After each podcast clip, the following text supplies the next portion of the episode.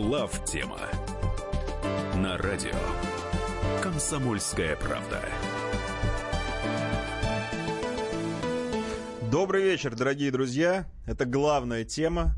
В 8 вечера, 5 минут по московскому времени. В студии Михаил Юрьев и Илья Савельев. Михаил Владимирович Леонтьев находится в Пекине. Да. За несколько тысяч километров отсюда. Но, как всегда, друзья, душой и сердцем он с нами. К сожалению, по радио волнам это не передается, но вот мы здесь его ощущаем. Да, ну и потом там уже больше там, полночь. Но это не значит, что он спит, кстати. Да, согласен. Вот он у нас боец такой Да, проверенный. правда. Друзья, э, сделать хотел небольшое объявление. Во-первых, э, на сайте э, главтема.рф идет прямая трансляция, видеотрансляция всего, что здесь происходит. После этого можно зайти туда и посмотреть выпуск, который выложится уже. И вступить в дискуссию, в обсуждение, в комментариях под этим выпуском. Если у вас есть какое-то мнение, можете его высказывать там. Михаил Зинович, вы же там тоже отмечаетесь, общаетесь с людьми. Да. Да, поэтому если вы есть хотите... всегда, если там есть что-либо интересное в обсуждениях, я всегда отвечаю и пишу что-то. Да, поэтому главтема, она не кончается никогда, как страна, над которой не садится солнце. Э, Интерактив продолжается даже после эфира. Также призываю вас писать свои какие-то эссе, статьи, блоги. А, И еще одно объявление. Вот э, у нас есть клуб «Империя», который называется. Они посоветовались, они, это э, члены клуба, и решили запустить на основе предпоследней передачи обсуждение социаль- социально-политической экономической модели, которая должна быть в нашей стране. То есть как должно быть, по мнению э, членов клуба и вообще слушателей наших единомышленников. Все это на базе э, книги «Третья империя», и происходит это в комментариях книги на сайте. Поэтому, если вы хотите поучаствовать в этой дискуссии с единомышленниками, заходите на главтема.рф, там есть раздел книги, в комментариях к книге, а, вступайте в эту дискуссию. Это все объявления, которые я хотел сделать сегодня. А теперь переходим, собственно, к самой сути нашей сегодняшней программы. Спасибо Владимиру Владимировичу, что он сегодня почти 4,5 часа э, набрасывал нам темы. Нет, но тут иронизировать неуместно, это вообще тяжелая работа. Я, если честно, очень сильно поражен. И если у кого-то были э, какие-то сомнения по поводу там, э, возраста или еще чего-то нашего президента, это я сейчас к западным нашим партнерам обращаюсь, по-моему, все вопросы были сняты, потому что 4,5 часа находиться в такой концентрации. Да, Мало да, того, что это физически сложно высидеть, так еще ты должен постоянно думать и помнить, вспоминать цифры и так далее, и так далее, и так далее. В этом смысле наш президент, понятное дело, что он на этом поприще уже собаку съел, а не одну, но все равно каждый раз это микроподвиг. Микроподвиг, поэтому вся моя ирония, она, конечно, носит такой доброжелательный характер. В каком формате сегодня мы будем вести нашу главтему? Вот все темы, которые, ну не все, хорошо, главные темы, которые сегодня были вынесены в прямую линию, которые на- жители нашей страны задали президенту, все эти вопросы, мы их как-то скомпоновали. И, наверное, их обсудим. То есть я буду э, заявлять позицию президента на данную тематику. И Михаил Зинович э, скажет свое мнение. То есть э, здесь мы не пытаемся кого-то поймать там на лжи или еще на что-то. Это прям ди- дискуссия, обсуждение, размышления на тему того, что сегодня прозвучало в прямой линии. Также после того, как я объявляю тему, призываю вас звонить на каждую тему. Я думаю, что по одному звоночку-то мы возьмем. Поэтому в конкретную тему, вот, например, первая будет экономическое развитие России, звоните, один звонок мы возьмем точно, но не по другим темам, чтобы у нас не было сумбура в эфире. И как я уже сказал, первая тематика, которую сегодня мы хотим обсудить по следам прямой линии, это экономическое развитие России. Владимир Путин, как только что сказали, процитировали его в новостях, считает, что Россия движется в сторону устойчивой белой полосы. Президент отметил, что страна вышла на на траекторию экономического роста и добилась исторически низкого уровня инфляции. О происходящих в, эконом- в экономике структурных изменениях свидетельствует, в частности, рост экспорта машин и оборудования. Это уже как довод он приводит. А, ну, также еще позитивный взгляд на инвестиции в Российскую Федерацию. И, по словам президента, наблюдается устойчивый рост доходов граждан и продолжительность жизни. Именно в таком ключе президент сегодня рассказывал об экономическом развитии России. Что вы, Михаил Зинович, думаете на этот счет? Ну, начну с того сразу, поскольку в основном я буду довольно скептически, ск- скептическую позицию на эту тему высказывать. Я сразу оговорюсь, что внимательный анализ показывает, что ничего из того, о чем говорил президент, не является не только ложью, а даже и какой-то особенно большой натяжкой. И, и вместе с тем все совсем не так очевидно, как э, кажется. Значит, э, мы вошли в полосу роста. А, да, рост порядка полутора процентов в год.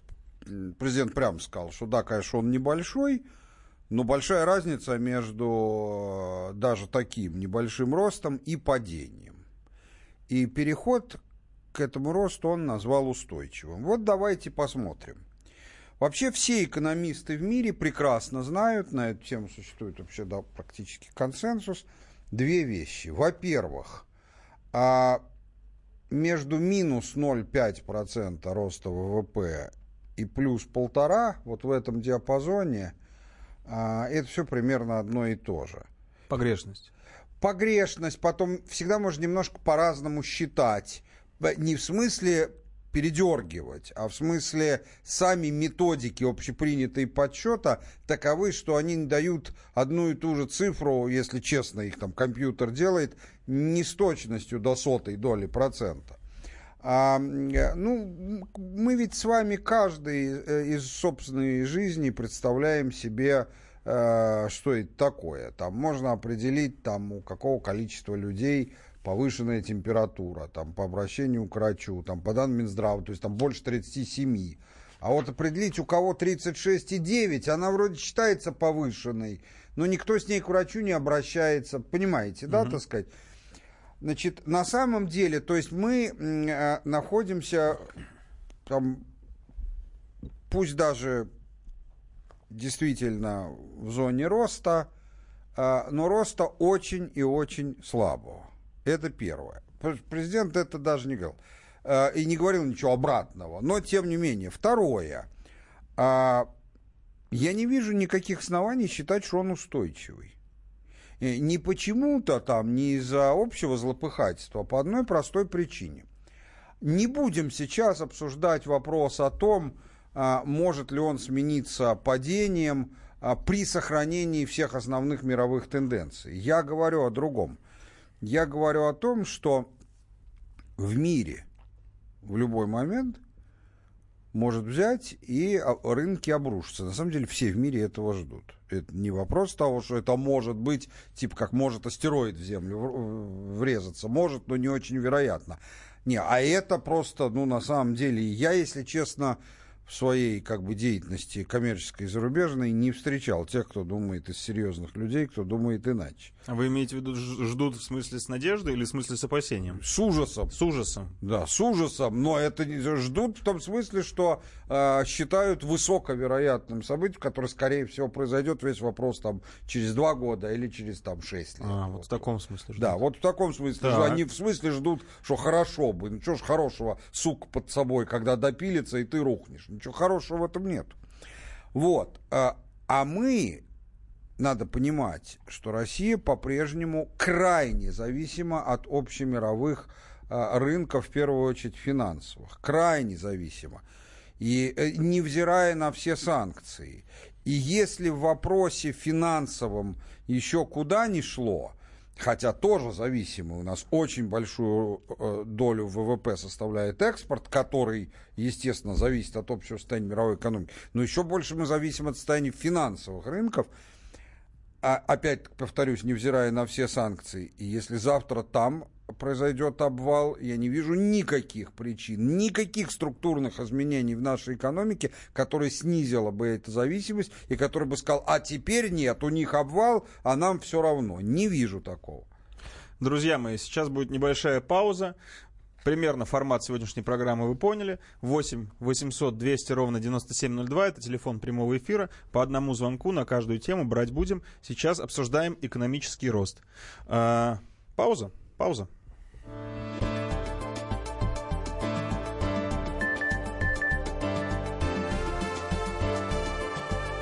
Глав тема. Вы слушаете радио «Комсомольская правда». С вами Татьяна Миткова.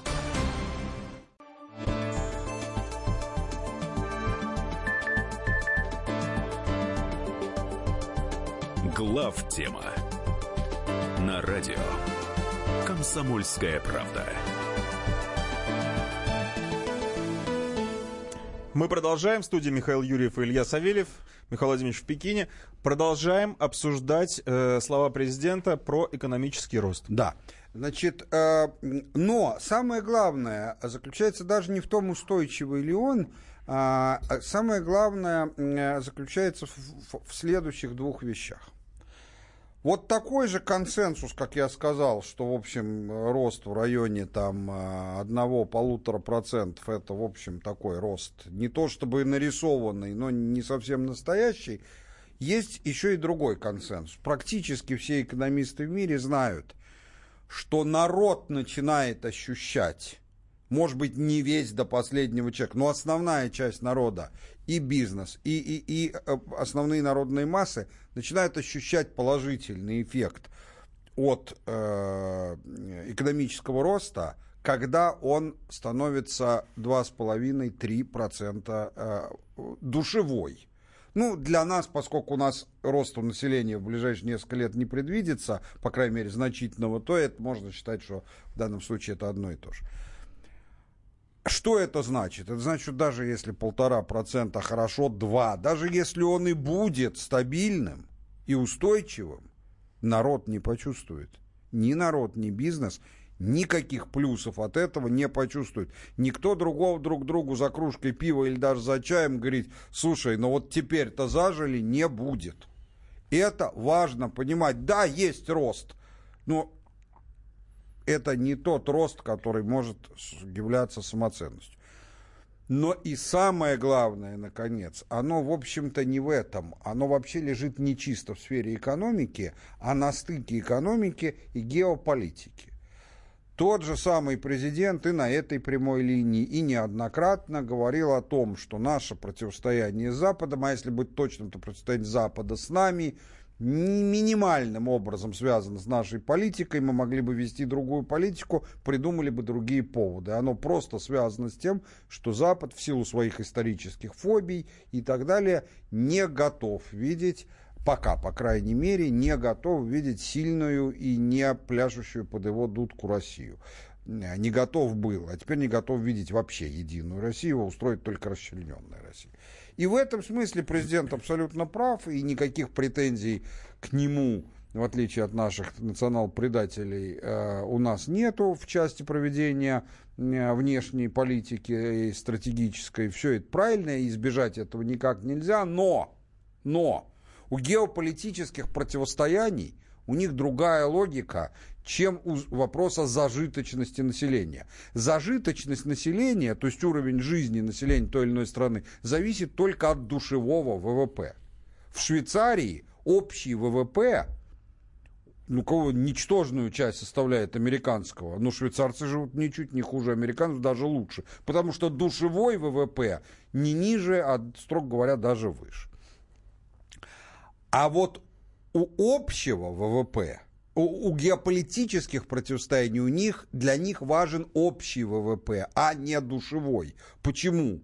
Потому что, например, возможности государства э, по э, там, строительству армии, закупку вооружений, помощи другим государствам, э, строительству военных баз, ну и любые другие инструменты э, геополитики, э, они зависят от количества, абсолютного количества тех денег, которые находятся уже после там, сбора налогов или чего-то другого централизованно в руках правительства.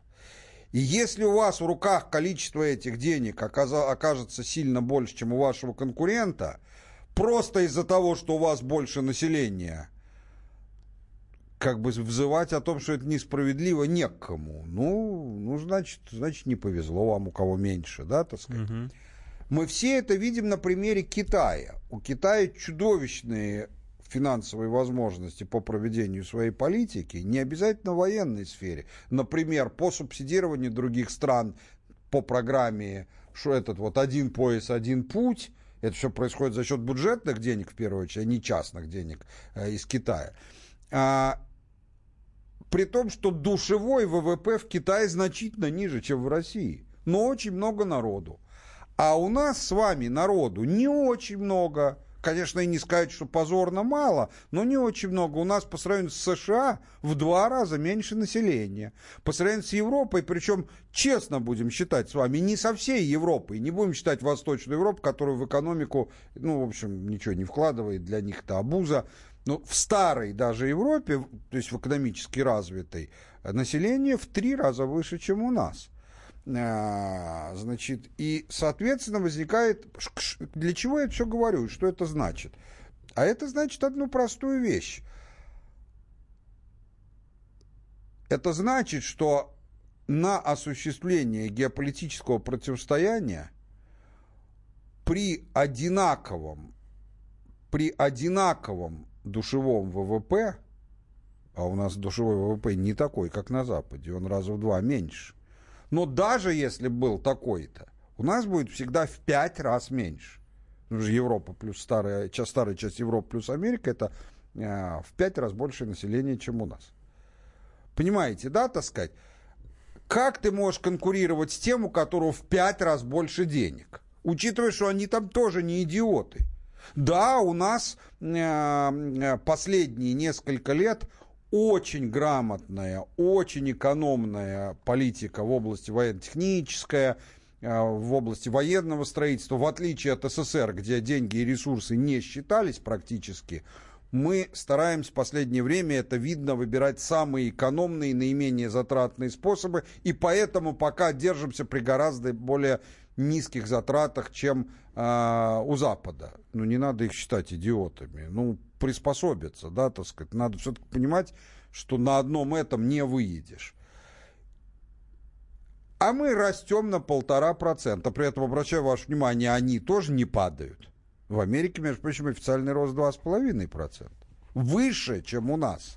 Вот и считайте, насколько можно гордиться и насколько можно чувствовать хоть какое-то удовлетворение в связи со всем вышесказанным от того, что у нас экономика вошла в зону роста в полтора-два процента, даже если он действительно устойчивый. При том, что все это истинная правда, и ни капли лжи президент не сказал.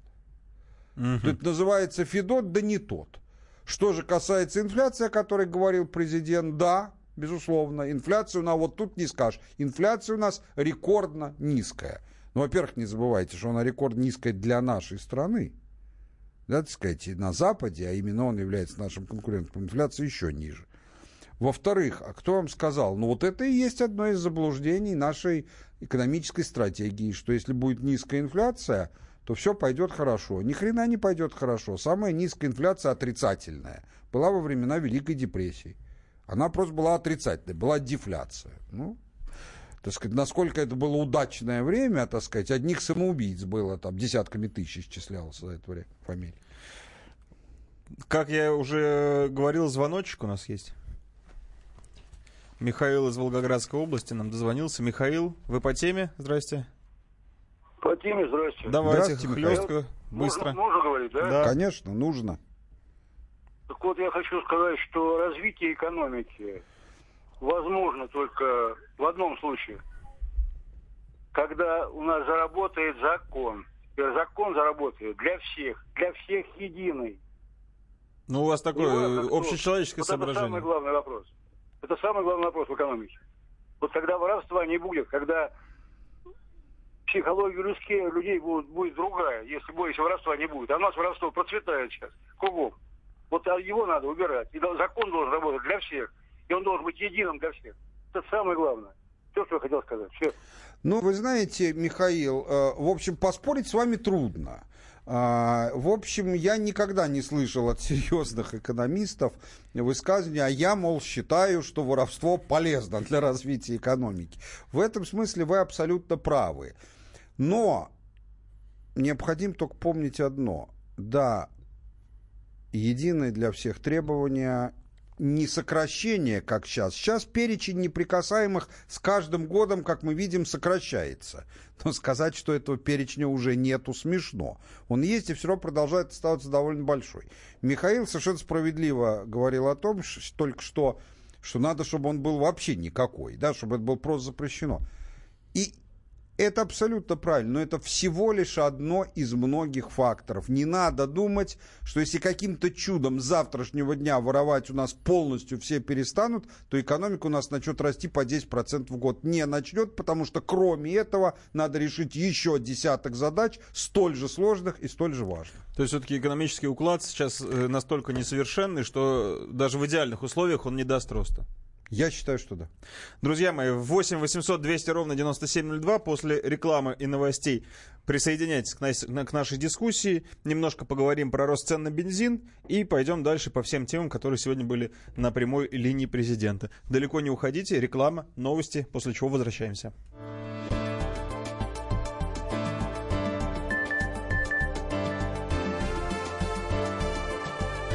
Глав тема Товарищ адвокат! Адвокат! Спокойно, спокойно. Народного адвоката Леонида Альшанского хватит на всех. Юридические консультации в прямом эфире. Слушайте и звоните по субботам с 16 часов по московскому времени.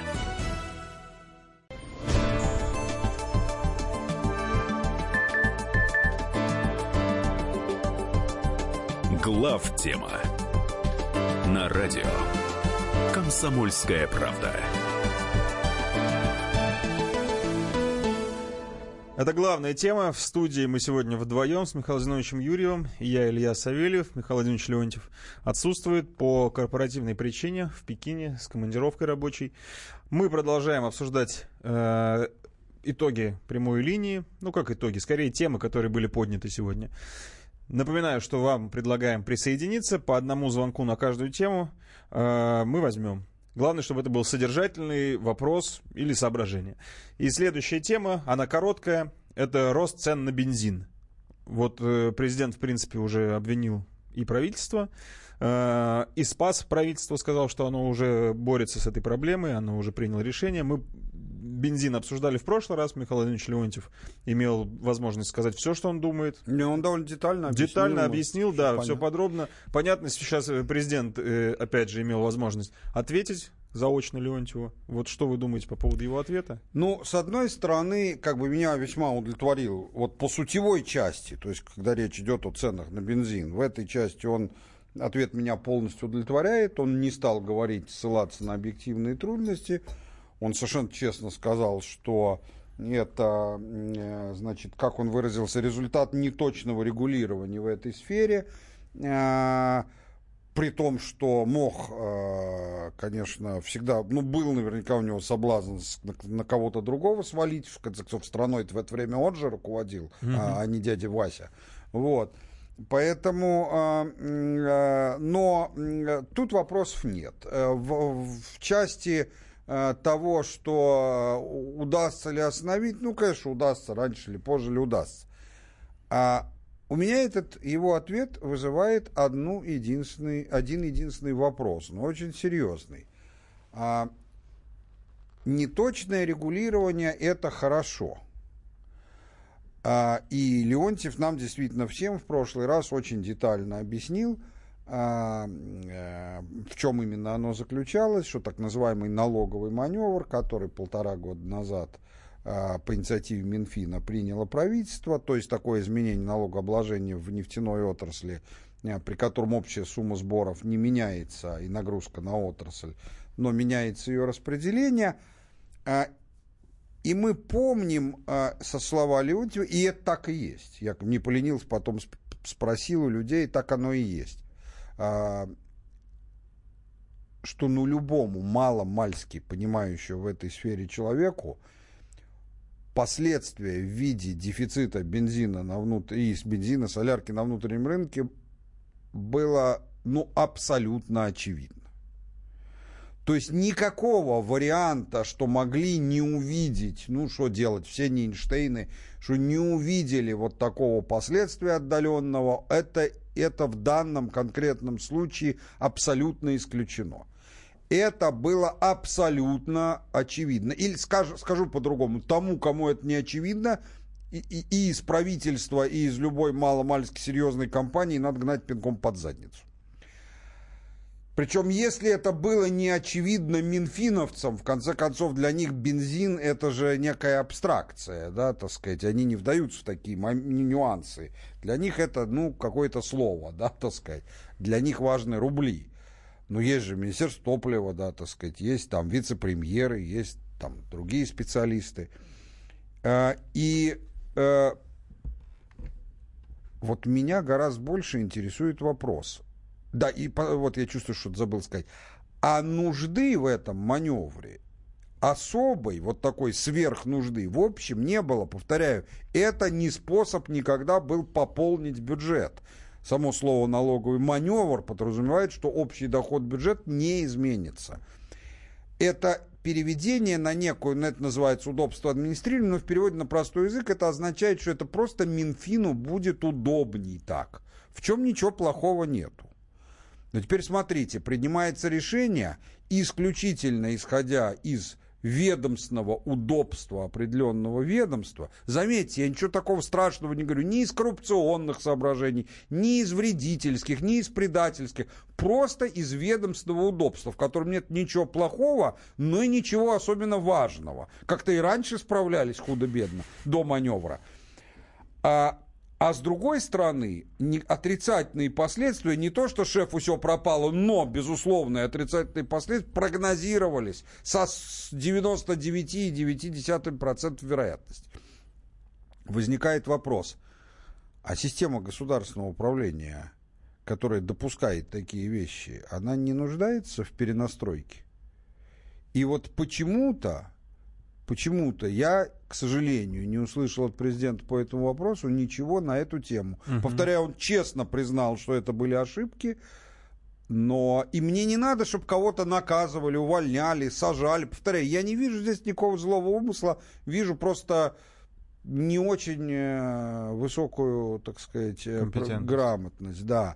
А, но если бы президент просто сказал, даже бы без деталей, что мы изучим, как могло произойти, что такое решение приняли, и как сделать, чтобы дальше таких решений не принимали. Мне бы это было слышать намного приятно. Хотя, повторяю, цен на бензин, наверное, остановит и так.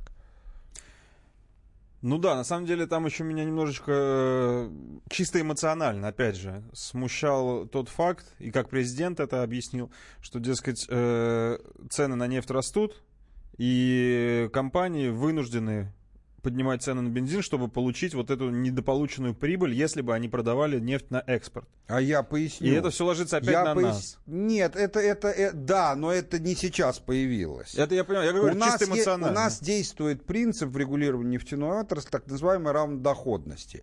Это означает, что экспортные пошлины, а, которые регулярно собирают заменить чем-то другим, а они на самом деле, хотя это, конечно, не, не рыночный сам по себе инструмент, но они э, как бы являются инструментом, который позволяет стабильно сохранять более дешевое топливо существенно внутри страны по сравнению с мировыми уровнями. Я имею в виду, только поймите, более дешевое на оптовом звене. Акцизы ты можешь ввести какие хочешь, это другой совершенно вопрос. А, и потом на оптовом звене топливо везде в мире стоит примерно одинаково, а акцизы везде разные, тогда возникает вопрос, дешевле, чем где. Где-то дешевле, где-то угу. дороже. В Америке нет акцизов, например, а в Европе акциз составлял до 2 евро в пике э, за литр. Только акциз, понимаете? Вот. Поэтому, э, значит, э, и принцип равной доходности означает такой, что, значит, у тебя экспортная пошлина подбирается таким образом, а, ну это само собой работает, что при наличии экспортной пошлины, а, что при продаже внутри за цену на размер экспортной пошлины более низкую, ты получаешь такую же доходность, как при продаже на экспорт за цену выше на размер экспортной пошлины. Ну, хочешь не хочешь, но ты не можешь от коммерческих организаций ожидать, что они будут действовать в ущерб своим интересам. Ну, или ты их должен жестко уголовно обязать это делать.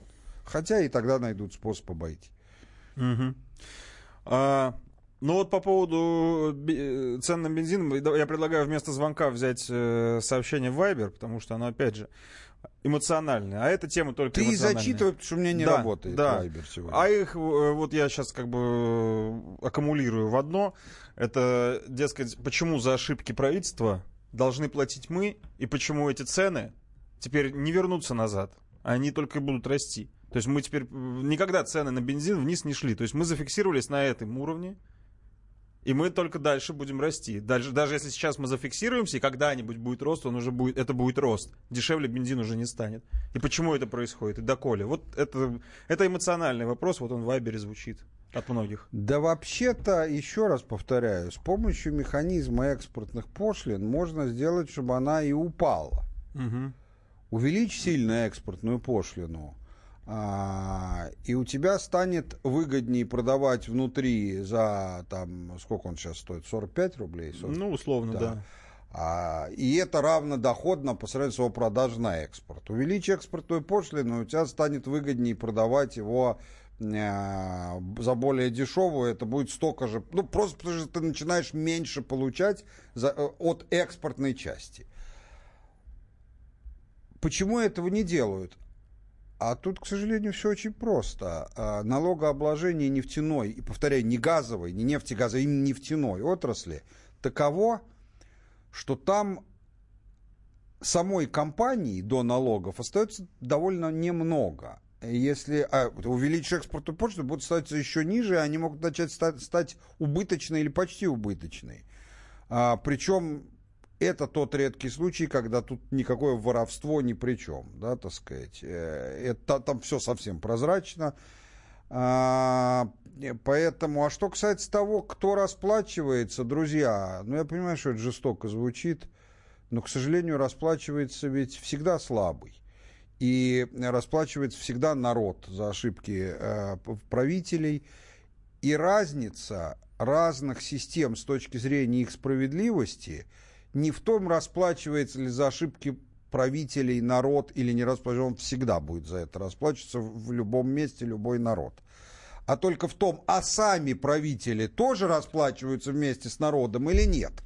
Да, когда при начале войны э, командующий Западным э, военным округом э, генерал армии Павлов, значит, который прокакал всю подготовку к началу войны были абсолютно западный округ к ней не готов, а после этого впал в запой, да, в результате как бы расплачивались за это э, сотни тысяч людей, попавших в плен, э, который может быть при правильной подготовке, и хотя бы не все попали в плен, и те, которые не вышли из окружения, и более длинной войной, и большими жертвами, но при этом и самого Павлова все-таки тоже привезли в Москву и расстреляли.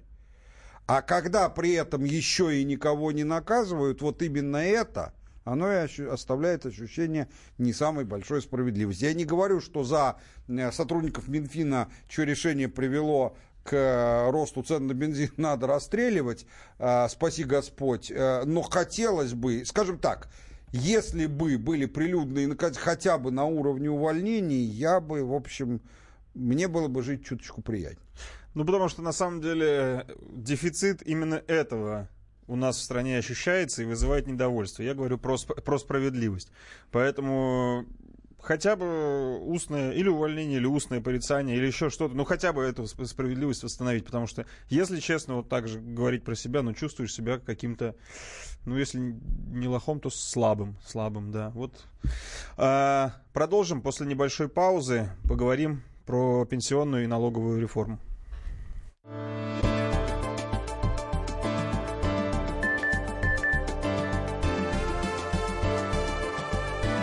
Глав тема.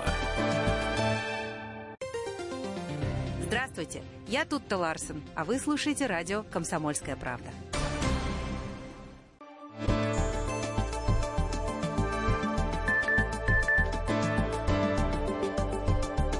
Глав тема на радио «Комсомольская правда».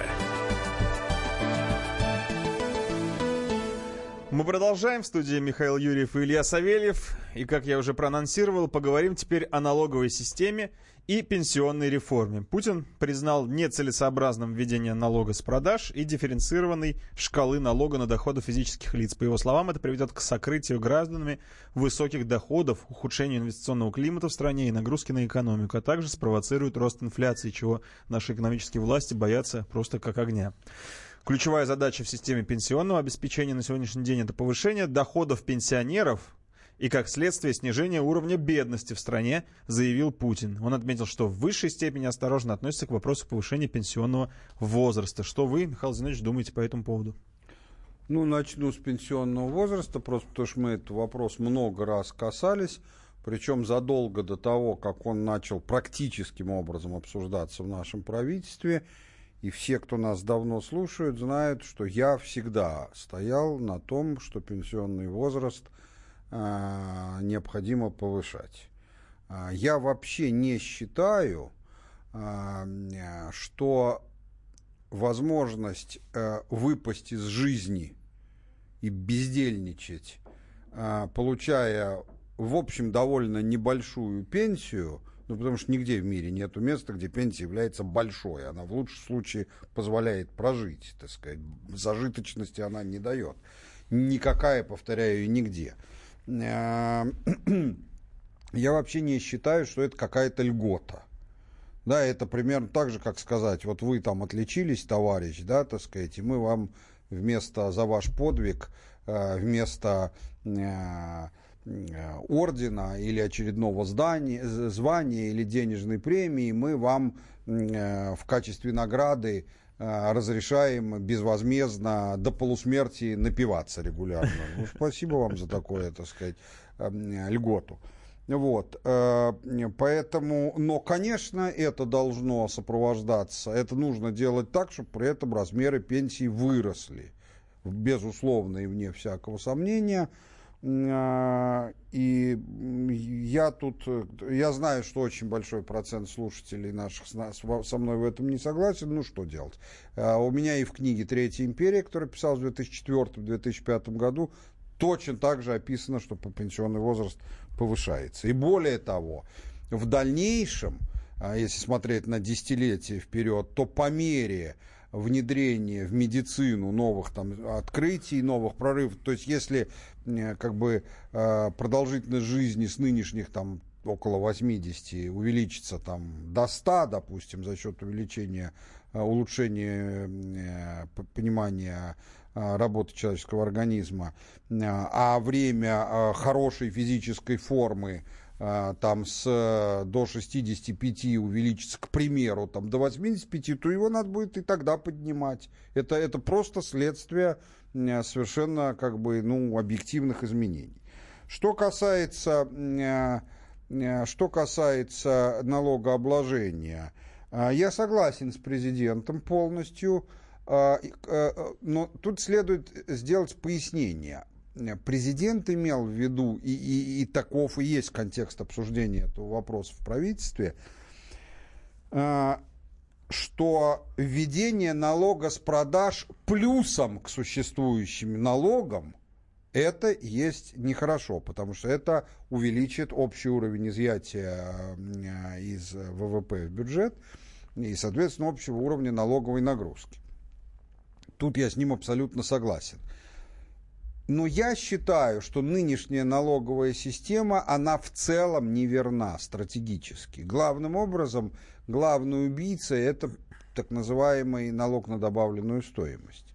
Причем это тот редкий случай, когда в названии все э, заложено. Добавленная стоимость, чтобы, ну, я напоминаю тем, кто об этом не задумывался, это не только и не столько прибыль предприятия, а это все расходы, которые понесены на самом предприятии. В первую очередь зарплаты. Угу. В первую очередь зарплаты. То есть, а, если вы из продаж вычтете то, что вы платите другим организациям за сырье, полуфабрикаты, электричество и так далее, ну, это останется добавленная стоимость. А добавленная стоимость – это и есть движущая сила экономического роста. Но если она у вас облагается налогом, то понятно, что выгоднее всего поменьше добавлять стоимость, что и имеет место быть. У нас лучше всего чувствуют себя спекулянты. Это народ, так сказать, это, к сожалению, вообще характерно для современного мира, но у нас в особенности. И народ это понимает и постоянно на это жалуется. А почему спекулянтам выгоднее всего? Это же не то, что указ издан, так сказать, спекулянтам зеленая улица. Нет, потому что они, у них почти нет налога на добавленную стоимость. Вот. Поэтому, соответственно, я считаю, что э, помимо существующих налогов вводить налог с продаж это плохо, но э, заменить действующую систему – то есть заменить налог на добавленную стоимость, убрать его налогом с продаж, вот, кстати, разновидность того, что называется словом налоговый маневр, это даже при сохранении общего уровня налоговой нагрузки вещь довольно э, позитивная. крайне позитивная. Тем более, что говорят, НДС научились хорошо администрировать. Ну, налог с продаж тоже умеет очень хорошо администрировать, он самый легкий в администрировании. И я вам хочу сказать, что но тут грех жаловаться, потому что этот вопрос дважды обсуждался. И, в общем, к нему все наши отвечающие за это люди относились весьма положительно. Но, к сожалению, на это пришлось на 2008 год. Грянул кризис. А сами понимаете, во время переправы коней не меняют. Но поскольку сами люди персональные почти практически только перетасовались за это время, не поменялись, то у меня нет оснований считать, что в этом вопросе есть какой-то саботаж, и я думаю, что я не исключаю, что к этому вернуться. Давайте возьмем звоночек по этой теме. У нас на связи Сергей из города Краснодар. Кстати, туда сейчас, по-моему, приземлилась сборная Испании по футболу. Сергей, здравствуйте. Здравствуйте. Здравствуйте. Здравствуйте. Ваш вопрос, Сергей. Ну, касательно выступления Владимира Владимировича. Я, конечно, разочарован, шокирован до глубины души. Касательно налогообложения. Ну что это за ответ президента? Мы тогда не соберем. 5 миллионов силовиков. Зачем? Убери их тогда. Касательно пенсионной реформы. Человек же конкретно спросил. Старше 50 никуда не устроишься. Опустил, промолчал. Второй вопрос задал. Почему не индексируют работающим? Ну, тут сравнение вообще. я, я в шоке. Ладно, Медведев, тут может вякнуть что угодно. В советское время запрещалось получать и то, и то. В советское время он не может не знать. Пенсия равналась зарплате. И не надо было получать то и то. Я, вы знаете, глубоко разочарован безграмотностью президента. Спасибо.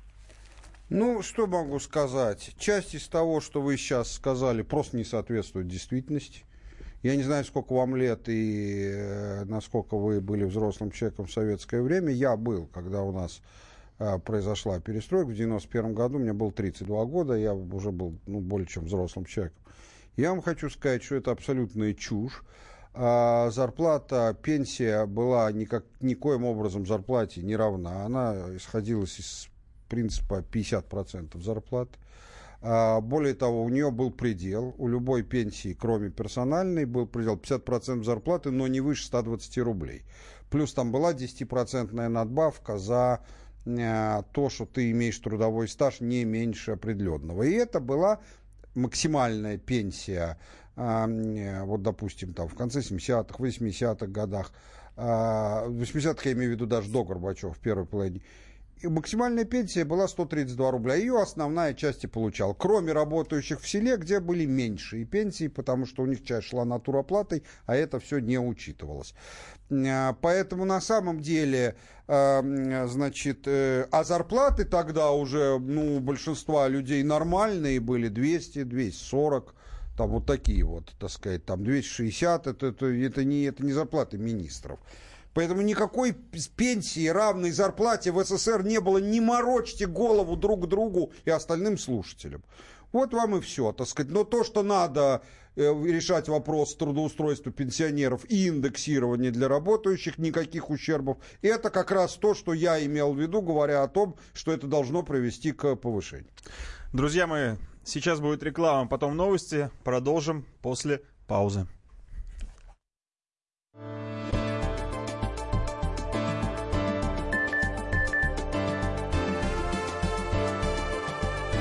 Глав тема. Проблемы, которые вас волнуют. Авторы, которым вы доверяете. По сути дела, на радио «Комсомольская правда». Дмитрий Потапенко. По пятницам с 7 вечера по московскому времени.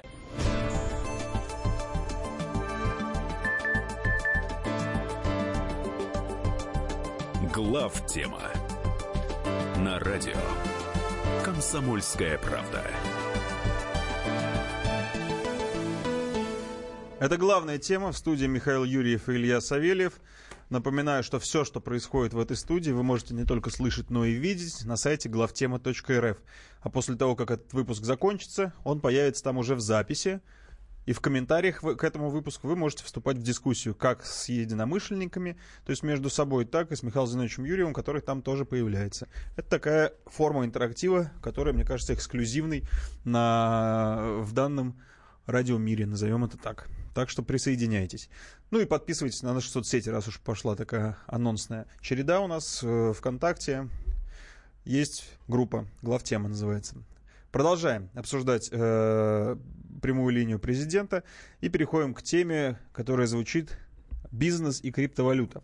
Ну, не знаю, о криптовалюте есть ли смысл прям глубоко говорить, а вот про бизнес точно. Вот что сказал президент. Он призвал крупнейших российских предпринимателей вернуть капиталы в России и напомнил им, как они были готовы отдать свои предприятия государству за 1 рубль во время экономического кризиса. Дальше он э, привел пример того, как он, какая у него была с, не, с ними договоренность. Ну и что он еще сказал? Напомнил, что несколько лет назад на встрече с представителем крупного бизнеса говорил о возможности преследования российских предпринимателей на Западе. А, как он тогда сказал, за, задолбаетесь пыль глотать, по-моему, так. Что-то подобное. Да, да, да, да. Очень перефразировал расхожую русскую фразу. А, глава государства также заявил, что своей криптовалюты у Российской Федерации по определению быть не может. Он добавил, что в России майнинг криптовалют не регулируется, и власти относятся к этим вопросам очень аккуратно, очень аккуратно заявил президент. Что, Михаил Зинович, вы думаете по поводу вот, слов президента по поводу бизнеса, возврата капиталов и криптовалют? Ну, видите ли, в чем дело? А, вообще вся эта тематика возврата капитала, она относится только к крупному бизнесу. А, к среднему бизнесу а, и тем более к бизнесу малому, а это все никакого отношения не имеет, в том смысле, что а, у них капиталов нету, чтобы их откуда-то возвращать, да, так сказать, и не было никогда. А, что касается крупного бизнеса, то понятна логика президента, и, наверное, она правильная, но я считаю, что я исхожу из того, что в целом, бывают исключения, но в цел, на персональном уровне, но в целом э, э, крупный бизнес в нашей стране, он очень низкого качества. Я имею в виду сами бизнесмены, ну и как следствие, э, и как следствие Э, эффективность возглавляемых ими учреждений, а, коммерческих структур, предприятий.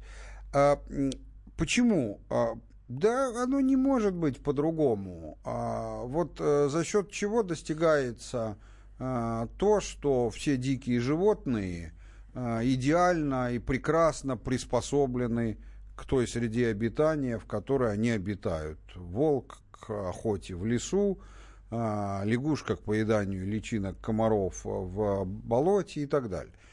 А, за счет того, что все они прошли тысячелетия естественного отбора, во время которых во время которого есть жесточайшая конкуренция, которая в дарвиновской теории называется борьбой за существование, и выжили те, кто наиболее приспособлен к этому.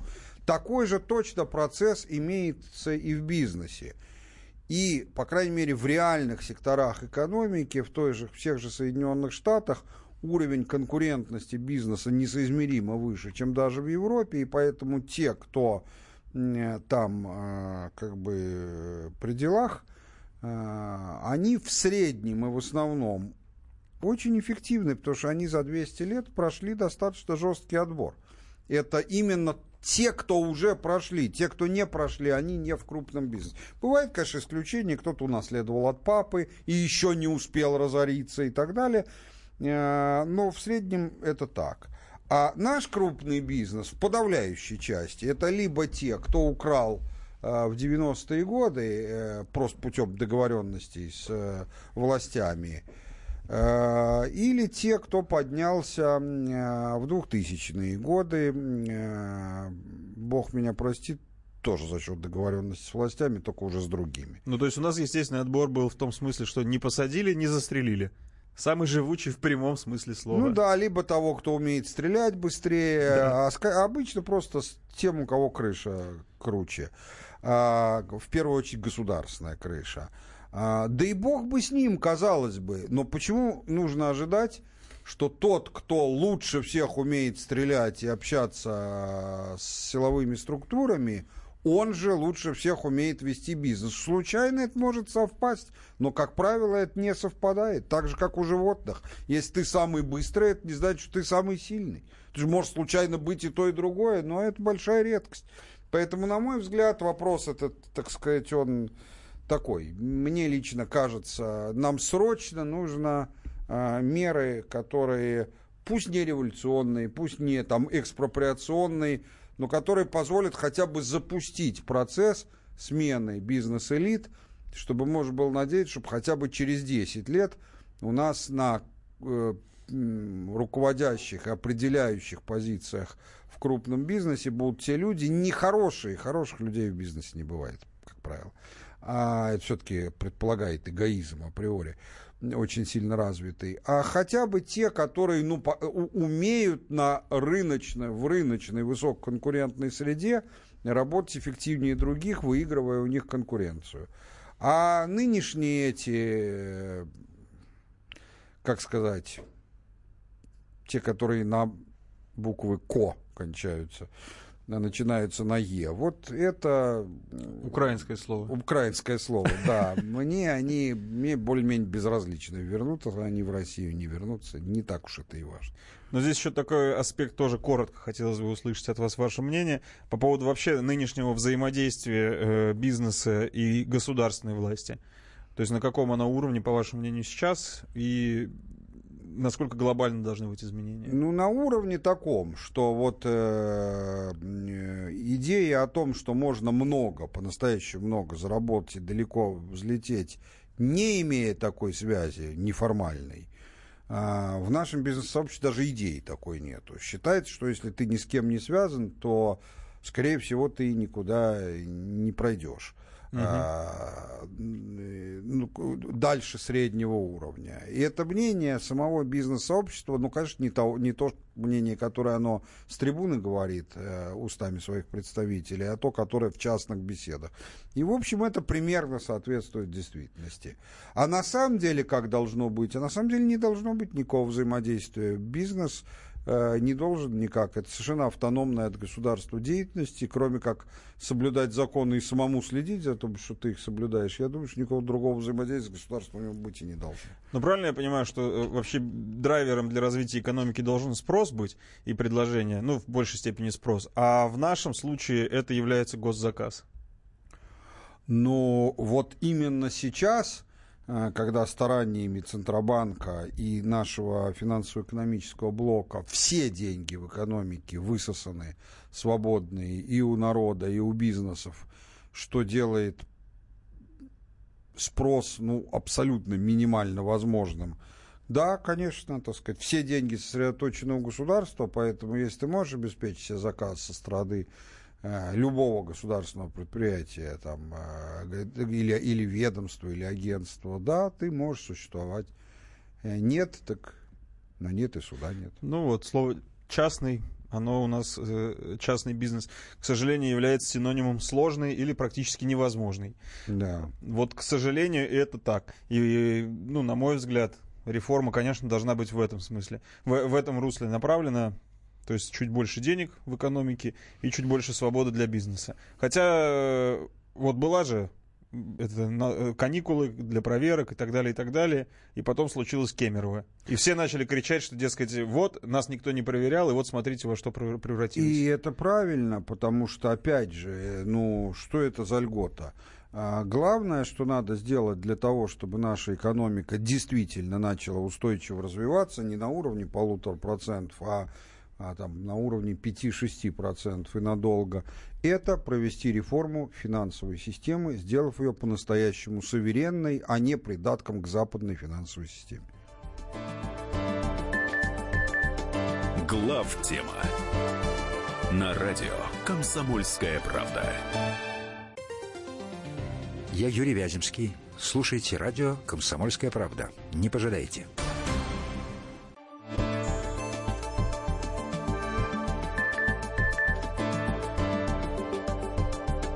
Глав тема на радио Комсомольская правда. Мы продолжаем. В студии Михаил Юрьев и Илья Савельев. Напоминаю, телефон прямого эфира 8 800 200 ровно 9702. Звоните по теме, по конкретной теме, которую мы обсуждаем в данный момент. И в данный момент это тема развития Дальнего Востока. Президент призвал расширять программу субсидирования авиаперелетов на Дальний Восток, время их действия, а также географию полетов. Он сообщил, что правительство уже приняло решение об обнулении НДС на дальневосточные перевозки и пообещало развивать в регионе высокотехнологичные производства, в том числе авиа и судостроение. Также президент сказал, что программа дальневосточного гектара работает, она востребована. При этом он пообещал, что сообщения о злоупотреблениях со стороны чиновников будут проверены. И многие чиновники покрылись испариной. Говоря о проекте моста на Сахалин, Путин заявил, что его необходимо оценить с точки зрения экономической эффективности и геополитики. Что вы, Михаил Зинович, думаете вот по поводу этого э, концентрата президентской мысли по поводу Дальнего Востока? Ну, по поводу субсидирования перелетов абсолютно согласен. А, а почему нужно субсидировать? Почему нельзя выстроить систему, что это было по карману все-таки? Не... Потому что при, той, при том ВВП, который у нас есть, в комбинации с той макроэкономической системой, укладом, который у нас есть, и против которого постоянно выступаем мы с Леонтьевым, а, в карманах мало. То есть мы не можем сделать, а, чтобы у нас себестоимость перелета на Дальний Восток, сколько это от Москвы, там 7 или 8 тысяч километров, например, чтобы она была в разы ниже, чем э, в других странах. Не можем. Э, когда вы там многие скажут, как не можем, мы сами производим топливо, мы можем керосин взять и в приказном порядке установить там копейку за литр. Можем, но вы не забывайте, что керосин это ведь та вещь, э, которая является абсолютно ликвидным товаром на мировом рынке. А, и мы можем его а, продавать там, по условной копейке внутри страны, может, к прямым убыткам это и не приведет, но мы можем его в равной степени продавать наружу за рубль. А ведь известно, что недополучил, это ровно то же самое, что потерял. Никакой разницы здесь нету. Вот. Не говоря о том, что, например, о себестоимость самолетов э, в производстве, даже своих собственных, она в принципе, не скажу, что особенно меньше, чем э, зарубежных. Нет, то есть э, э, проблема заключается не в том, что у нас дорогие перелеты, хотя это тоже проблема, потому что, причем тут Дальний Восток, в Сочи билет стоит су- и существенно дороже, чем в Стамбул. Угу. При этом они по одному направлению, и на Стамбул существенно дальше. По идее, должен быть дороже а он дешевле. Не в смысле, что у турецких авиалиний дешевле, чем до Сочи на аэрофлоте. Нет, у одного и того же аэрофлота он дешевле, чем до Стамбула. А, это означает, что есть какие-то ну, странности в ценообразовании. Но даже если все эти странности убрать, главная проблема не в том, что у нас большой э, дорогие билеты, а в том, что у нас низкие зарплаты, если очень упрощенно говорить. Э, вот, поэтому Поэтому вот эти все вопросы субсидирования. Я с этим абсолютно согласен. Э, значит, э, проблема это очень большая. Жители на Дальнем Востоке, они не то чтобы говорят, мы не россияне, но в принципе они находятся в орбите, в сфере влияния а, других стран Азиатско-Тихоокеанского региона. Э, достаточно сказать, что там почти все машины праворульные. Да. да, это безобразие, на мой взгляд, хотя людей тоже понять можно. Вот. Что касается того, что работает программа дальневосточного гектара, мне показалось это интересным. Опять это правда. У нас президент вообще, слава богу, не врет. Но, но правда это такая довольно условная. В каком смысле? Очень характерная для нашей страны. Он работает в смысле, что столько-то э, роздано. Но ведь цель заключается не в том, чтобы раздать. Цель заключается в том, чтобы предотвратить отток населения с Дальнего Востока, а желательно вызвать приток. Ну так вот, я вам хочу сказать, что если в середине 2017 года численность населения по Дальневосточному федеральному округу в целом составила 6 миллионов 182 тысячи человек, то на апрель 2018 года она составляла 6 миллионов 165 тысяч человек. То есть вместо того, чтобы приток обеспечивать, пока она, в общем, обеспечивает, не обеспечивает, но не может предотвратить отток. У нас, для нас, к сожалению, для нашего госуправления традиционно это очень характерная проблема когда эффективность той или иной меры государственной политики определяется не по конечной цели, ради которой она затевалась, а по промежуточной. И это делается не для того, чтобы очки втирать, а вот просто потому что так проще. Самый яркий пример заключается в том, как в свое время оценивалась деятельность всем известного господина Чубайса, я имею в виду, когда он еще занимался приватизацией. Вот если представить себе, что вы это не сами придумали, а что перед вами стоит задача, которую просто кто-то поставил, приказ, вот приватизацию таким-то способом, с ваучером, провести в кратчайшее время, то вот это очень сложная управленческая задача, и они ее, эту управленческую задачу, решили действительно блестяще с технической точки зрения. Только с точки зрения интересов страны лучше бы, это, лучше бы не решили, вреда было бы гораздо меньше.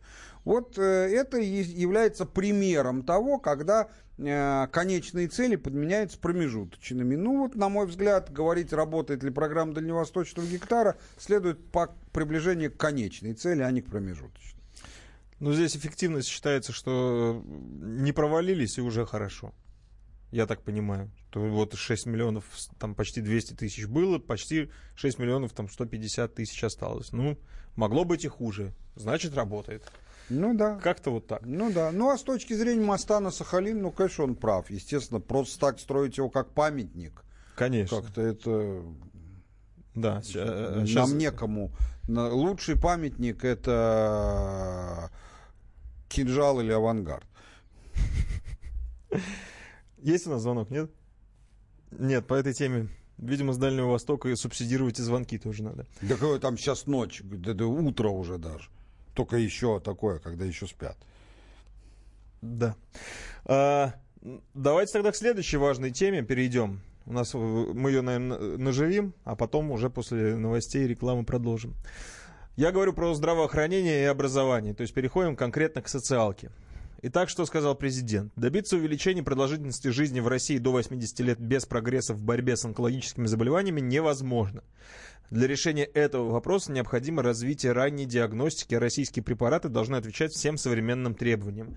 На программу по борьбе с такими заболеваниями, которая сейчас подготавливается, требуется порядка триллиона рублей. Говоря о проблемах образования, Путин заявил о необходимости сохранять малокомплектные школы, так как это позволит развиваться сельским населенным пунктам. По его словам, оплата труда в этой области должна расти вместе со средними зарплатами по регионам и в отраслях. Но тут вот прям не с чем поспорить. Мы за все, что хорошее, против всего плохого? А, ну, я, собственно, не собираюсь с этим спорить. А, я считаю, повторяю, что а, в целом я много раз говорил, что политику государства по настоящее время в область здравоохранения оцениваю на тройку, причем в тройку я в слово тройку вкладываю скорее позитивный, чем негативный аспект, что это не кол, как в некоторых других сферах, как, например, в сфере экономики. Поэтому Э, я считаю, что я много раз говорил, но повторюсь, э, что есть две разных системы здравоохранения, связанных, но, но в общем-то разных в нашей стране.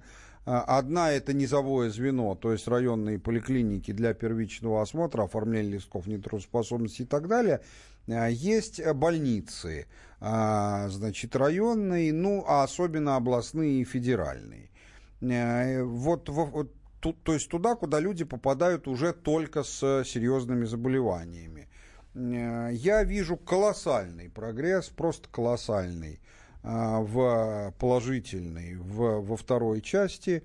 Э, например, федеральные лечебные центры у нас на сегодняшний день оснащены ничем не хуже, чем там медицинский центр в Хьюстоне, куда я регулярно хожу. А он считается самым большим и одним из лучших в мире, ничем не хуже, вот поверьте, просто совсем. Врачи отличные и так далее. Вы скажете, ну это федеральные. Ну, между прочим, федеральных лечебных центров, они все очень большие. Их только в Москве 220. И в других крупных областных центрах тоже там по паре десятков есть. Это совсем не экзотическая вещь. Вот. А в районных поликлиниках и в части филиалов районных больниц как раз есть вот этот самый некомплект, есть вот эта программа чисто фискальная, финансовое их укрупнение, которое делает совершенно невозможным жителям не только сельских населенных пунктов, но и даже не маленьких городков э, получить квалифицированную медицинскую помощь. А, то есть, ну, здесь есть э, как бы свои успехи и свои недостатки, но я не исключаю, что недостатки эти будут как-то, так сказать, ну, не все сразу. преодолены. Не да. все сразу. Друзья, мы сейчас прервемся на рекламу и новости, а потом э, продолжим социальный блок обсуждать. Далеко не уходите.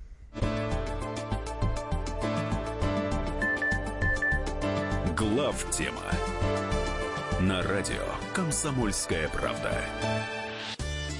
Каждый вторник с 10 утра по московскому времени в программе «Главное вовремя» садово-огородные советы в прямом эфире. Про все, что э, зеленое, скажем так, хочу, чтобы радиослушатели задавали свои вопросы. Большой эксперт. Самая удачная находка для всех работников мотыги и лопаты. Тетя Таня Кудряшова. И дети меня зовут мать всего зеленого. Вот такая петрушка на радио «Комсомольская правда». Слушайте и звоните по вторникам с 10 утра по московскому времени.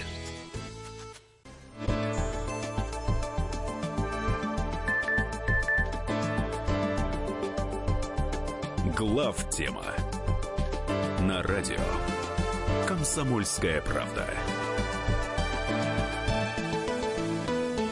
Это главная тема в студии Михаил Юрьев и Илья Савельев. Напоминаю, Михаил Владимирович Леонтьев лишь в наших сердцах сегодня, а физически он находится в Пекине по э, деловой по причине деловой поездки.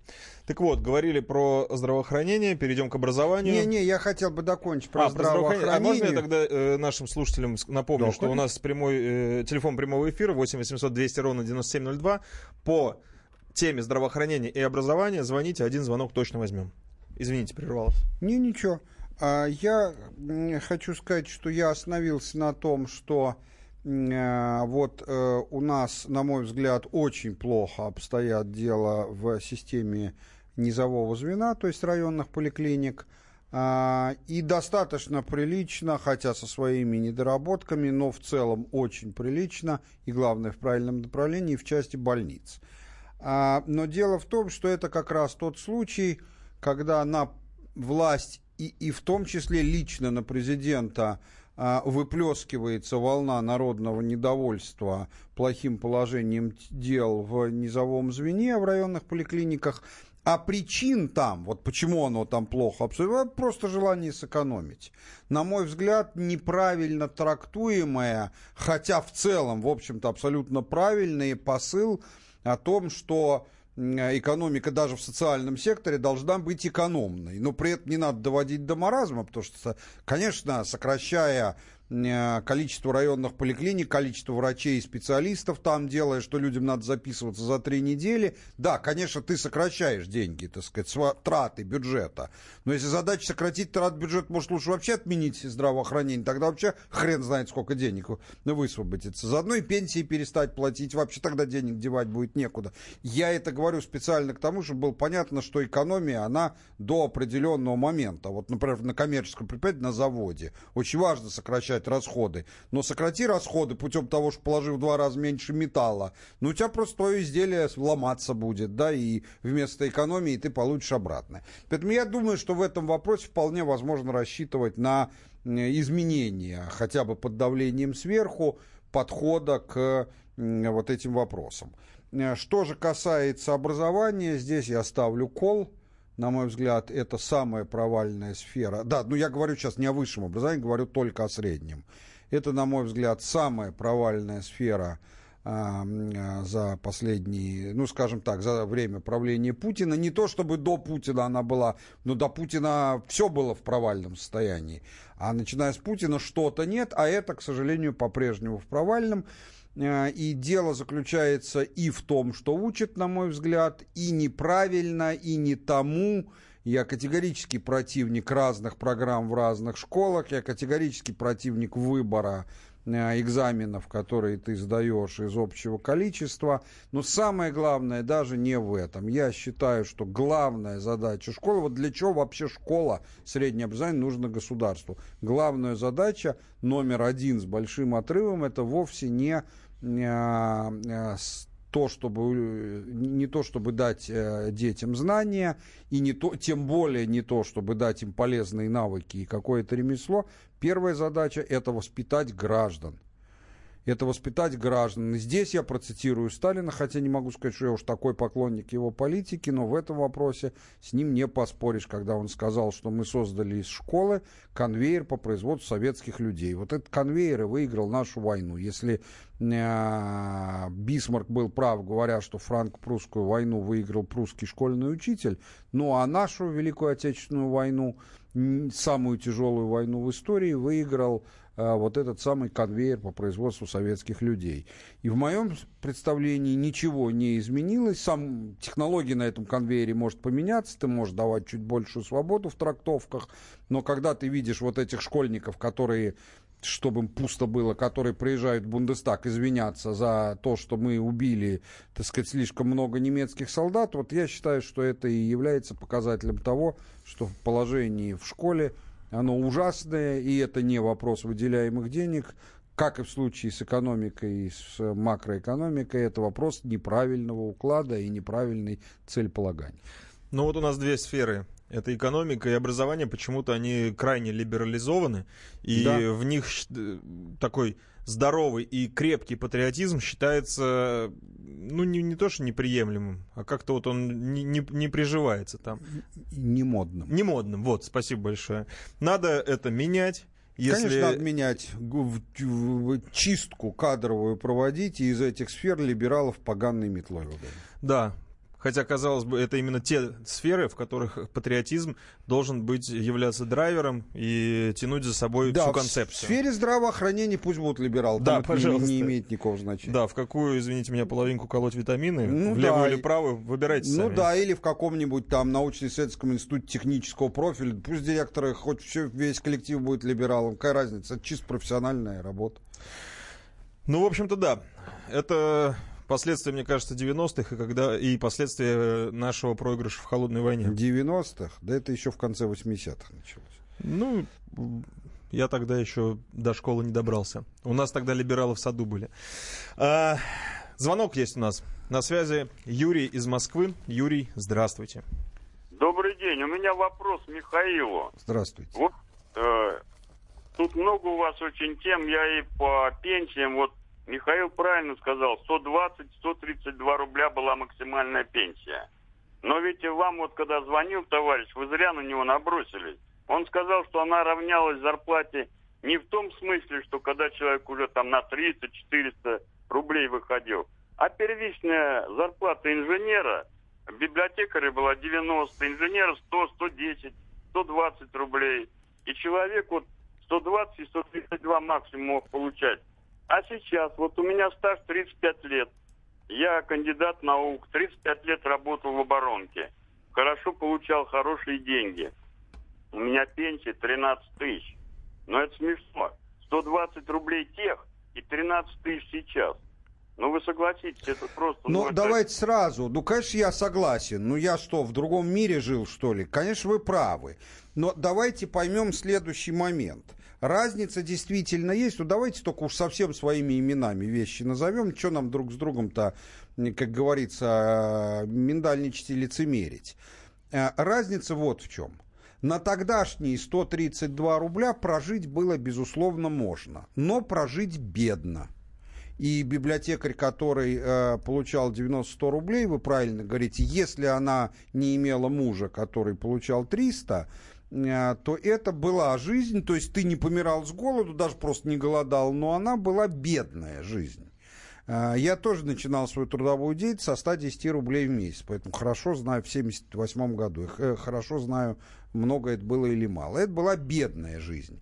А сейчас 13 тысяч, на них прожить даже бедно, в общем, почти невозможно. На них даже умереть невозможно. Да, вот разница, да, вот, то есть я согласен с вами, я не согласен только с одним, с тем, чтобы те 132 считать пределом мечтаний и образцом того, к чему надо стремиться.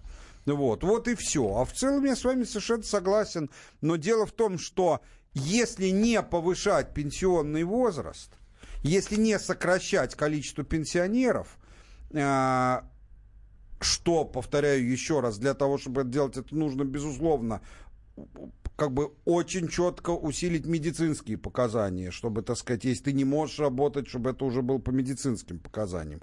Снять все ограничения на заработки для, так сказать, пенсионеров. Это само собой. Но если не сократить количество пенсионеров, то на резкое увеличение 13 тысяч рассчитывать нельзя. Ну, ну откуда деньги взять? Или можно их напечатать, но тогда, так сказать, э, тогда просто, ну, ну будет не, не 13, а 26, но купить на них может будет столько же, сколько раньше на 13, потому что нам же не для галочки надо. Ну, это все следствие, следствие э, вот того самого экономического уклада. Да. Давайте еще один звонок возьмем, потому что тема на самом деле серьезная, животрепещущая, и наших слушателей, я уверен, волнует больше всего. Иван из Белгорода дозвонился. Ива- Иван, здравствуйте. С- Иван сорвался. Владимир у нас. Владимир, радиоприемник выключайте, и мы вас слушаем. А, Я хочу по поводу пенсионеров сказать. Один момент почему-то никто не учитывает, что было меньше пенсионеров или позже уходили на пенсию. Все это так. Но после 50 лет никак- никого на работу не берут. И чем старше, и, а женщин вообще после 40. Да, будет меньше пенсионеров, но они будут сидеть голодные. Их не берут. Просто не берут. Вот вы поймите, вот я даже удивляюсь, почему этот момент никто не рассматривает. я же не говорю, что Щас, они щас. не доживают. Да вы, прав, да вы правы, вы тут даже спорить не с чем. Значит, почему не рассматривают? Нет, ну у нас сегодня во время обсуждения это звучало и со стороны звонивших. Э, Я это не комментировал, потому что, ну, перерыв начался. А, Конечно, вы абсолютно правы, это надо, а, значит, э, вот числом тех мер, которые э, которым надо сопровождать повышение пенсионного возраста, надо решать эту задачу. А, Решать ее довольно просто, ну, на самом деле, довольно тяжело в организационном смысле, но концептуально довольно просто, потому что в свое время мы столкнулись с похожей проблемой, а, как обеспечить занятость инвалидов. Это схожая вещь. Вы скажете, ну, пенсионер не инвалид. Не в этом дело. Это вопрос, э, как обеспечить занятость тех, которых по каким-то причинам сплошь и рядом дурацким и надуманным, э, или вообще из Запада импортированным, э, значит, используют работодатели.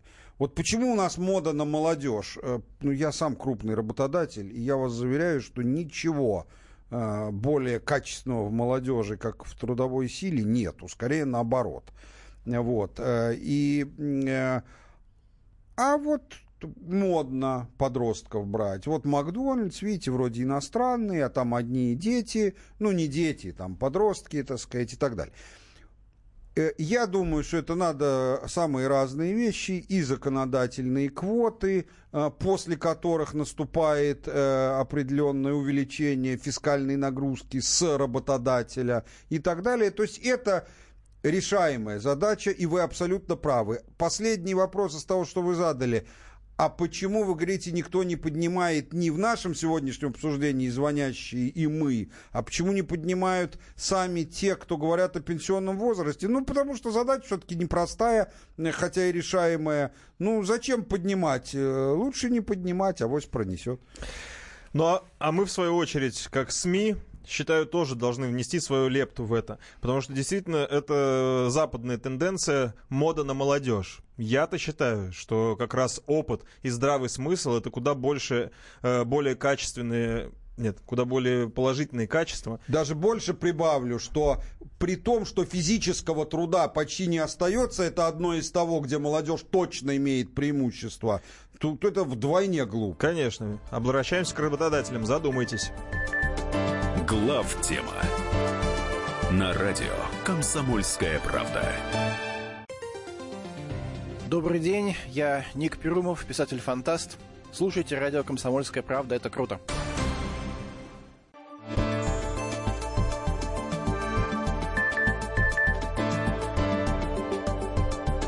Глав тема на радио Комсомольская правда. Мы продолжаем. В студии Михаил Юрьев и Илья Савельев. Переходим к внешней политике. Напоминаю, 8 800 200 ровно 9702 это телефон прямого эфира. Здесь мы уже не один раз говорили свою позицию, и сейчас я думаю, что мы скорее повторим ее. Так вот, Оставили сладкое на десерт. Да. Итак, об отношениях России и Запада и о ситуации на Украине и в Сирии. А, президент напомнил, что новая мировая война может стать концом цивилизации, и понимание этого должно удержать от глобального конфликта, считает Путин. Ну, Леонтьев не раз говорил, и вы, Михаил Зинович, что сейчас главным является в международных отношениях это подлетное время ракеты. Да. Это главный аргумент. А... Нет, нет, теперь еще и или подводные торпеды. Ну, знаете, это вариация, это уже либеральный подход. При этом Путин добавил, что западные партнеры постепенно начинают понимать необходимость налаживания отношений с Россией. Ну, тут им помогают э, наши заокеанские коллеги. Трамп делает все, чтобы западные партнеры понимали необходимость налаживания отношений с Россией. А, Потом он, Путин сокрушался по поводу того, что русские и украинцы практически один народ, у которых общее прошлое и будущее, и конфликт на Донбассе — это большая трагедия как украинского, так и нашего народа. Ну, тут тоже сложно с этим поспорить. Ну, что тут можно сказать? Ну, во-первых, в этом вопросе угу. мы полностью за президента, выставляем ему, если не пятерку, то пятерку с минусом точно, а, а думаю, что и... А минус только потому, что мы чего-то не знаем. Ну, а минус, всего. может быть, чего-то не знаем. Ну, во-вторых, там пределов совершенства нету. Ну, в общем, это пятерка в любом случае, в моем представлении. А, вопрос о том, что э, именно страх взаимного уничтожения является лучшей гарантией мира, и это правда. Есть проблема, мы о ней говорили много раз, что Запад а, бояться нас стал сильно меньше. И это относится даже не столько к военным, сколько к политикам. Они сами себя убеждают, говоря на публику, что у России, так сказать, там танки надувные, пушки резиновые, самолеты не летающие и так далее. Они это столько раз повторяют, что сами начинают в это верить. И потом, когда, значит, прилетают самолеты и разбамбливают кого-то, ну, это они набрали со всей страны, там 10 работающих самолетов, а больше их и нету и так далее. И это очень опасно, а, почему я и думаю, что для того, чтобы Запад вернулся к а, советского уровня осознанию а, того, что с огнем шутить нельзя, э, а мы это явно огонь в данном случае, я боюсь, что некая война но не ядерная, все-таки понадобится, так сказать, потому что уровень, интеллектуальный уровень и уровень адекватности нынешнего поколения всех западных политиков столь низкий, что надеяться на то, что просто они поумнеют, боюсь, что это все-таки излишне оптимистичный подход. А, в той части, в которой э, президент говорил о ситуации на Украине, она вызвала самый большой восторг у меня. Вы знаете, что я, просто те, кто нас постоянно слушает, я постоянно говорил о том, что я и я, и Миша, и Илья, что мы очень надеемся, что по завершению чемпионата мира, а это уже скоро, э, значит, все-таки мы перестанем терпеть э, э, украинские эскапады по отношению к Донбассу и перестанем относиться к Донбассу, как будто я не я и хата не моя. И, наконец-то, я от президента услышал две абсолютно четких вещи. Первое, что нужно упростить порядок значит, получения гражданства России жителями Донбасса. И трудоустройство тоже. И трудоус... Ну, вы понимаете, что все это да. эфемизм. На самом деле это означает начать процедуру по их интеграции этих республик в Россию. Угу. В том это виде будет в ином. Может быть, это будет как в виде Южной Осетии, который формально является независимым. Все это не имеет никакого значения. По сути, это так. И еще больше мне понравилось, когда сказал, что когда э, президент сказал, что если, э, значит, э, в период проведения чемпионата мира и для того, чтобы нам нагадить, э, Украина перейдет в наступление на Донбасс, что это будет в первую очередь большой угрозой их собственной государственности, и что Украина с этим справиться не может. Ну, если это не является прямым предупреждением, что тогда пеняйте на себя, ну тогда я просто, значит, я чего-то не понимаю. Но думаю, что все правильно понимаю. И вот эта часть заставила меня, скажем так, услышав это, я готов смириться даже с тем, что ни хрена не делается в сфере экономики. Ну и до кучи сегодня появилась новость о том, что в Раде, к сожалению, не помню фамилии конкретно, обсуждался вопрос, что они потеряли контроль над Одессой, над Одесской областью, дескать, а антироссийские настроения крайне не приветствуются, притесняются и так далее, и так далее. Ну, друзья мои, чемпионат мира, вот отсечка, дальше будет виднее. У нас есть телефонный звонок. Владимир из Москвы дозвонился. Владимир, здравствуйте. Алло. Алло. Да, вы в эфире. Владимир, вы в эфире, здравствуйте. Здравствуйте, Михаил Зинович. Я. Э, День добрый, спасибо вам очень за интересную передачу, давно уже слушаю. Э, Ну вот как раз Илья сказал, чемпионат мира начинается, уже давно э, задавали вопросы, говорили про это, что наверняка будут какие-то провокации. Вопрос, будут ли, насколько серьезные, насколько возможны ну, насколько действенны будут наши ответы. А вы не видели? Но, их? е- но если они, как говорится, если прямо сказано, что это будет очень большой угрозой самой украинской государственности, ну это же есть ответ просто... э, я бы, конечно, как человек более прями- прямолинейный и примитивный, я бы ответил э, с использованием ненормативной лексики, ну а президент то же самое сказал на дипломатическом языке. Это прямая линия, но она не в том смысле, что надо говорить все прямо. Ну а вы что, не заметили? А как вам э, вот это вот чудодейственное воскрешение Баб- Бабченко? Ну а как э, усиление военных действий сейчас на Украине, на, на границе с Донбассом? Не, я, кстати, думаю, что после того, как президент эту фразу произнес, вполне может быть, что теперь они и 10 раз подумают, потому что им совсем не нужно введение российских войск. Не потому, что они потеряют Донбасс и Одессу, я думаю, что они и так ее потеряют, а потому что они могут потерять свои лично никчемные жизни. А это им совсем не... Или хотя бы деньги, это тоже им совсем ни к чему. Поэтому... Но думаю, что скорее будут провокации. И, по-моему, президент довольно четко дал понять, что... Он не сказал, что мы вмешаемся. Он сказал, что это будет большой угрозой. Ну, большой, значит, большой. Ну, кстати, смотрите, европейские сборные и сборные других стран начинают уже прилетать э, в нашу страну. Ну да, что они обратно улетят Да. после того, как выйдут из группы уже, так сказать, в следующую. Ну так же не бывает. Не бывает, болельщики не простят, во-первых, а во-вторых, ну, уже прилетели. Не, да ну и потом ситуация это будет изменилась. такая дурацкая для них ситуация, Да. что он и они будут глупее, чем мы выглядеть. Одно дело вообще не прилететь, а уже прилетели, ну... Ну и вообще расклад перед чемпионатом мира, он ну, серьезно изменился, потому что Трамп сделал все для того, чтобы европейские лидеры не хотели сильно портить отношения с нашей Пожалуйста, страной. согласен, согласен. Да, то есть сейчас у европейцев как, э, скорее позиция такая, нам нужно найти переговорную позицию. Извините за тавтологию. Ну я хочу вам сказать, что если Макрон который, как в том известном анекдоте, сам себе не нужен, тем не менее, говорит о том, что он не подпишет декларацию G7, в которую Франция входит. Ну, куда уж дальше-то? Это же не декларация по поводу России, а по своим делам. Про Россию говорить нечего. Друзья мои, так что футбольному празднику быть. И будем надеяться, что Порошенко, в отличие от Макрона, который, кстати, на питерском форуме про суверенитет говорил, говорил, говорил, говорил, Путин говорит, да мы вас защитим. А он не понял, что Путин имел в виду. Не совсем понял. То есть он с лету не воспринимает. В его картине мира этого не существует. Ну, подожди, ну, Илья, ну, что ты хочешь? Европейский лидер современного поколения, чтобы сходу что-то понял. Ему Ну, взрослая жена объяснит потом. Жена-то тоже француженка, если бы Да. жена русская была, или китаянка. Жена тоже француженка. Ну да, то есть про э, сувере- суверенность э, фигуры Макрона говорить невозможно, потому что там Ну, тоже на то Рокфеллеры, он же э, их Ротшильд. Ротшильды, их ставленник. Да. Друзья мои, Путин сегодня говорил много еще о чем, и о спорте говорил, и о строительстве дорог.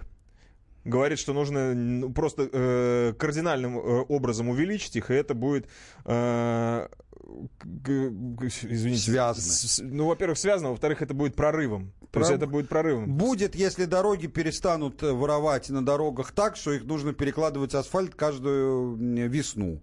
Э, в Америке той же, где такой же плохой климат, как у нас, кроме самого юга, э, люди не понимают, зачем их перекладывать каждую весну. А вот они не понимают, а мы понимаем. Друзья мои, приятно было провести с вами сегодняшний вечер. Это была главная тема. Надеюсь, что в следующей э, программе мы будем уже втроем. И Михаил Владимирович Леонтьев посетит нас.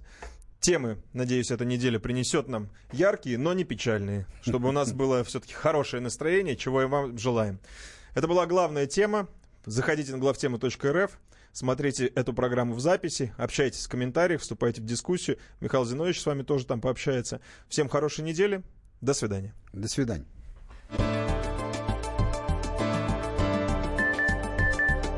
Глав тема на радио «Комсомольская правда». Слушайте в нашем эфире совместный проект «Радио Комсомольская правда» и телеканала «Спас». Деятели культуры и искусства, ученые и политики в откровенном разговоре с Владимиром Легойдой. О вере, жизни и любви беседуем по пятницам с 6 вечера по московскому времени.